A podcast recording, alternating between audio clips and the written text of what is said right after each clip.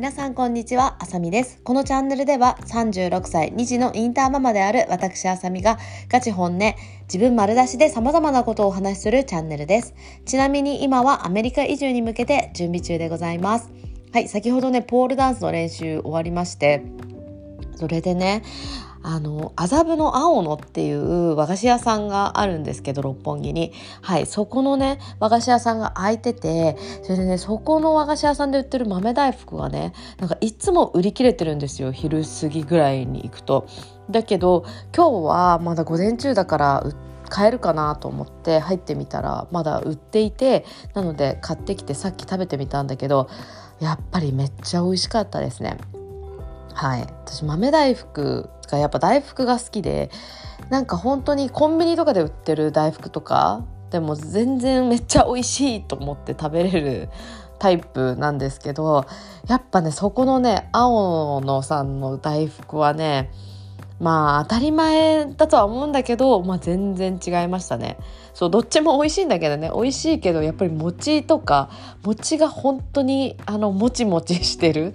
餅がもちもちしてるって当たり前なんだけどまずその周りのお餅が全然違うなって思ったのとあとやっぱりあんこですね。あんこもすごい全然、うん、すっごく美味しかったこしあんで。で周りのもう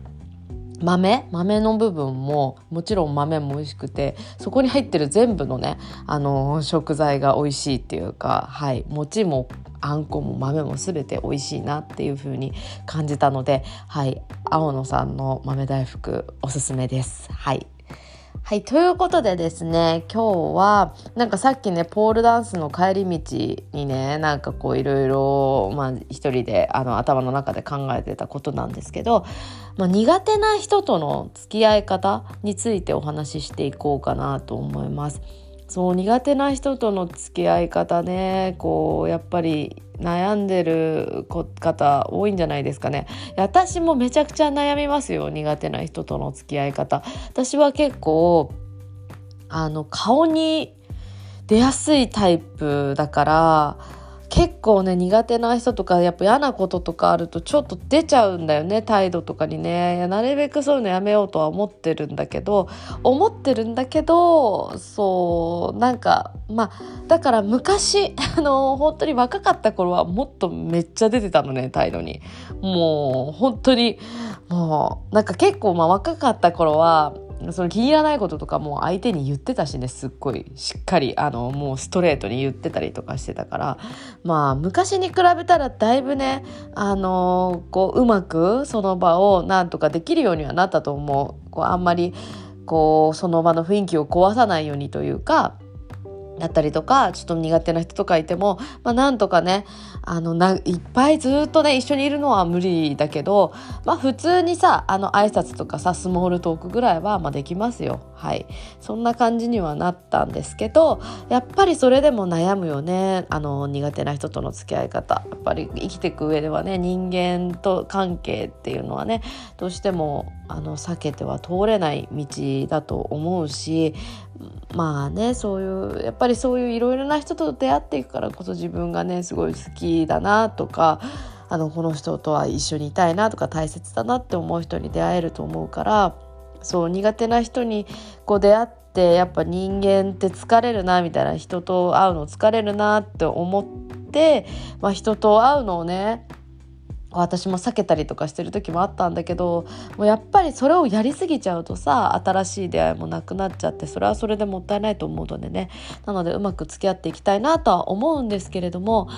うーんそうですね。やっぱプライベートまず仕事じゃなくてプライベートで友達とかのそういうプライベートは、まあ、自分が苦手だなって思う人はやっぱりなるべくこう付き合っていかない方が自分のメンタルそうですね。心の健康的にはいいと思いますね。だからといってさやっぱりあの、まあ、気に入らないっていうかその相手のこと苦手だからといってもうバツって切っちゃったりとかいきなりパッて切っちゃったりするとやっぱり相手もねあれなんだろうとかって気にしたりすることもあるしうんなんか私の場合はこうそうしたらそうしたであこういうことしたら相手が気になってるんじゃないかってとかねそういうことをまた後で考えちゃうからそれはそれで自分もずっとモヤモヤしちゃうのでなんかこううまいことフェードアウトしていくあまり関わらないようにしていくっていうのが、まあ、一番いい方法なんじゃないかなと思います。でそう関わらないようにしていくとやっぱりその人のことはもうね自分の頭の中からはなくなってそう何にも思い出さなくなるので、はい、そうするとやっぱりストレスが減ってとかそれに対してのストレスはなくなっていきますよね。うん、やっぱりこう自分が目につくところにいたりとかなんだろうねまあ、SNS とかもそうですけどやっぱりそういうの見ちゃったりするとそのなんだろうねやっぱ何その人が何にもしてなかったとしてもやっぱ自分が苦手なのでやっぱどんなことをしてたとしてもなんかあんまりいい気持ちにならないんですよね。そうだからやっぱり自分のあの頭の中とかもう目の前からはこうなるべくこうなくしていくこう少しずつ少しずつなくしていくっていうのがまあいいんじゃないかなと思いますね。はいそうだからプライベートはまあそういう感じでしたらいいと思うんですけどまああの仕事とかね仕事だとさ嫌でもさなんかこう毎日顔合わせなきゃいけなかったりすることあるもんねだから仕事ってなるといや本当にやっぱ完全に避けるっていうのは難しいですよね。でもさまああれだよね、まあ、なるべくこう仕事以外の場所では過ごさないようにするっていうのはできると思うので、まあ、そういうなるべく関わらないように最低限のことだけ関わるようにするかな。はい、私もね昔やっぱりいましたよそういう苦手な人職場にね。はい、でだからそういう あの休憩時間とかさ仕事の休憩時間とかさその人とかぶるとさなんか話すこととかもさあんまりなくて気まずいなって 思うじゃんだから私はそういう時は、まあ、あえて全然違う休憩室行ったりとかわざと外で食べたりとかそういう風にして、まあ、なるべく避けてましたよね。はい、で大体こっちが苦手なだなって思うってことはあっちも私のこと苦手だなって思ってる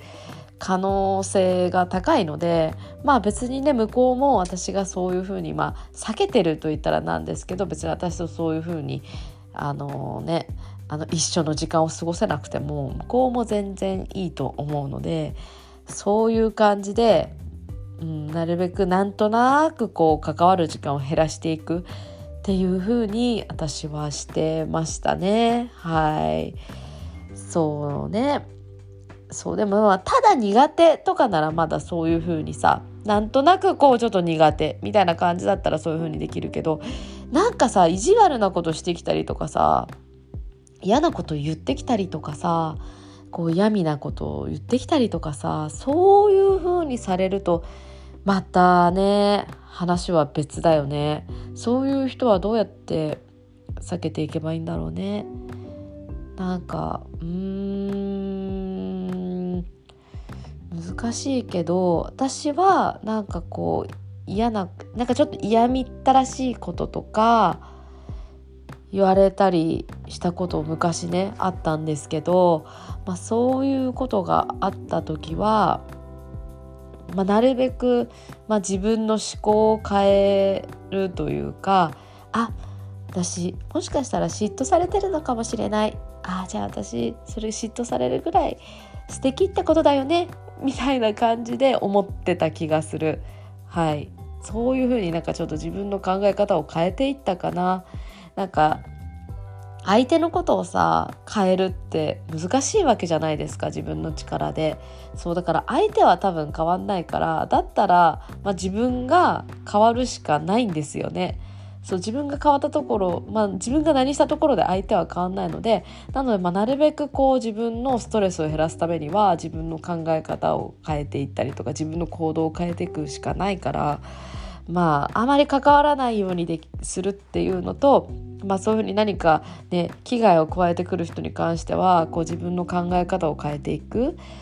っていう風にしていくかな。でもすごいストレスですよね。そういう風に言われると。私だってもちろん、まあ、そういう風に考えるようにはしていたけれども愚痴も言ってたよ。いやもうこうやって言われて超ムカつくんだけどみたいな感じでもちろん言ってた。言ってたけど、うん、まあ今こう振り返ってみるとねそういう自分がそういう嫌味とかを人に言う側じゃなくてよかったなっていうのはすごい思う。言われる側でよかったって。なんかさそっち側に回る方が嫌じゃない？人のことこうねあの人に嫌なこと言ったりとか危害加える側？うんそういう人間に私はなりたくないからだから私は自分がそういう何か人にね嫌なことをされたりとか、まあ、裏切り行為とかもそうだし、まあ、そういう闇を言われたりとかされた時もですねすっごいムカつくんだけどすっごいムカつくんだけどあまあでも自分はその手を汚した側じゃなくてよかったなって思う。うん、それはそうそう会社経営してた時もさそう他店の人に嫌がらせされたりとかもあったしそう他社さんにね商品丸パクリされたとかあ、まあ、他社さんって言ってもねもともとそういううちの広告をやってた人なんですよ。ただの他社さんじゃなくて本当に広告やっててうちがどれぐらい売れていたとかそういうのも分かってる方でずっと取引してた方が、まあ、裏切ったというかまあ別にねあのパクっちゃダメっていう法律ないからいいんだけ いいいいというか法律違反ではないんだけど、まあ、そういう感じでうちと全く同じ商品作って売ったりとかねそういうこととか本当会社経営してたらあったんですけどそうまあ、あとスタッフの横領とかねそういろいろあったけどもうめっちゃどれも全部超ムカついたけど、まあ、その、まあ、やってる側のねその側じゃなくてよかったなってやっぱりその手を汚した側そういう裏切った人とかそういう自分に嫌なことをしてきた人っていうのはもうそのねいくら、まあ、その後いいことをしてたとしてもその自分が嫌なことをした人のことを人の足を引っ張ったそういうその経験というか、まあ、そのそのやったっていう事実はずっと残るわけ。そう。でそれってまあもちろん私もそうだけどそれ以外の人も見てるんですよね。そう。他の人も分かってるから。そう。なのでやっぱりその事実はずっと消せないんですよ。あの人はそういうことしたよねっていうそういう事実はずっと消せないから。やっぱりそういうことをあのそのん？なんて言おうとしたんだっけな？なのでそういうことをさやっぱりやった人間だよねっていう風に人から思われるのも嫌だしずっとそれも自分の中でもずっと心に残ってるじゃんやったことって。そういう嫌なことしちゃったことって。だからそれをずっとさ抱えながら生きていくのも嫌なのでまあやられる側でよかったなっていう風にはあのいつも思ってますね。そういう嫌なことされた時はね。はい。っていう感じでねやっぱそのうんこう人間関係っていうのはねまあやっぱりそうだよね。相手まあ、相手が人間なのでねその相手をやっぱ自分でコントロールするっていうのはね結構難しいことなのでやっぱり自分がどんどんどんどん変わって自分がどんどんどんどん成長していく。そういうふうに自分が成長していくことでそのやっぱり自分に嫌なことしてきた人とかもねなんかそういう人たちへのリベンジになるんじゃないかなって思うのでそうなのでやっぱ自分が変わって成長していく、うん、それが一番いいんじゃないかなと思います。はいということで本日のポッドキャストは以上です。最後までご視聴いただきましてありがとうございます。素敵な一日をお過ごしください。またねバイバーイ